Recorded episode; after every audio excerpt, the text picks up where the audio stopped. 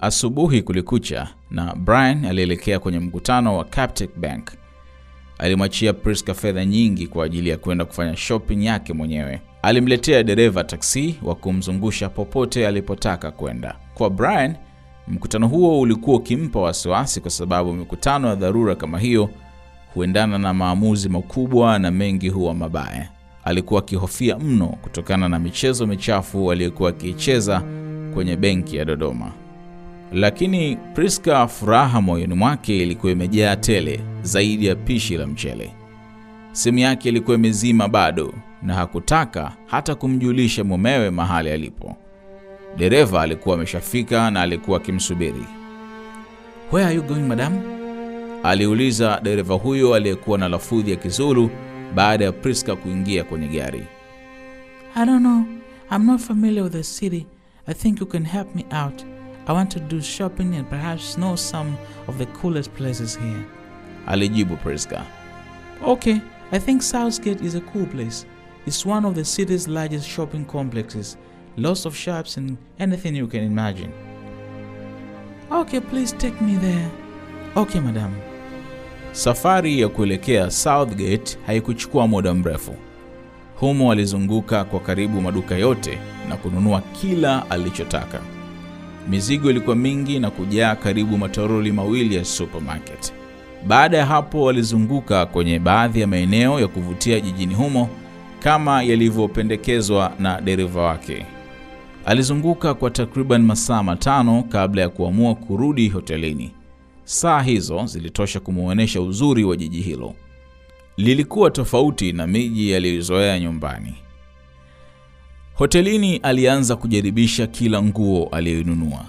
Alitamani Brian arejee mapema amwonyeshe nguo alizochagua na zilivyokuwa zimempendeza. Hakusahau pia kununua zawadi chache za mumewe Kevin alizoamini zingemtuliza. Raha ya kufikia hoteli ya nyota tano ni kuagiza chochote unachotaka na utaletewa, lakini hakutaka kufanya hivyo. Alienda kwenye mgahawa wa hoteli hiyo na kula chakula kitamu kwenye buffet. Aliyafurahia maisha hayo, alitamani angeyaishi kila siku. Jioni Brian alirejea akiwa mnyonge. Baada tu ya Priska kumfungulia mlango wa chumba chao, alimwomba aende akaoge kwanza kabla ya kumsimulia mkutano ulivyoenda. Priska alikuwa na shauku ya kutaka kusikia maamuzi yaliyochukuliwa. Bebi, nina habari ambayo sijui ni mbaya ama nzuri, ama niweke hivi, nina habari nzuri na mbaya, aliongea Brian wakati akikaa kitandani kujumuika na mpenzi wake. Kwa ulivyoanza tu, sitegemee habari nzuri, sababu hata sura yako tu haionyeshi uchangamfu. Nianze na ipi? Yoyote tu mpenzi. Okay, acha nianze na habari nzuri. Ni kwamba nimepewa promotion, alisema Brian huku uso wake ukionyesha kutosadifu uzuri wa habari hiyo. Wow, jamani, hongera sweetheart. Na habari mbaya ni ipi? Ni kwamba nimehamishiwa makao makuu. Wapi? Da. Makao makuu ya Afrika hapa Johannesburg, Wow, hatimaye Mungu amesikia kilio changu. alisema Priska huku akirukaruka kitandani hapo. Kwako hiyo ni good news mpenzi. Yes, finally naweza kuja kuishi hapa. Nimepapenda mno switi. Haki ya nani, sijategemea reaction yako. Brian naye alianza kucheka. Huwezi kuja kuishi huku ghafla tu wakati una kazi Dodoma, itachukua muda mpenzi. Vyovyote vile, nipo tayari niache kazi nije kutafuta nyingine huku. Inawezekana mpenzi, na hiyo ndio njia nzuri ya mimi kuachana na Kevin. Kweli eh? Brian alihamaki kama ambaye hakuwa na wazo hilo mwanzo.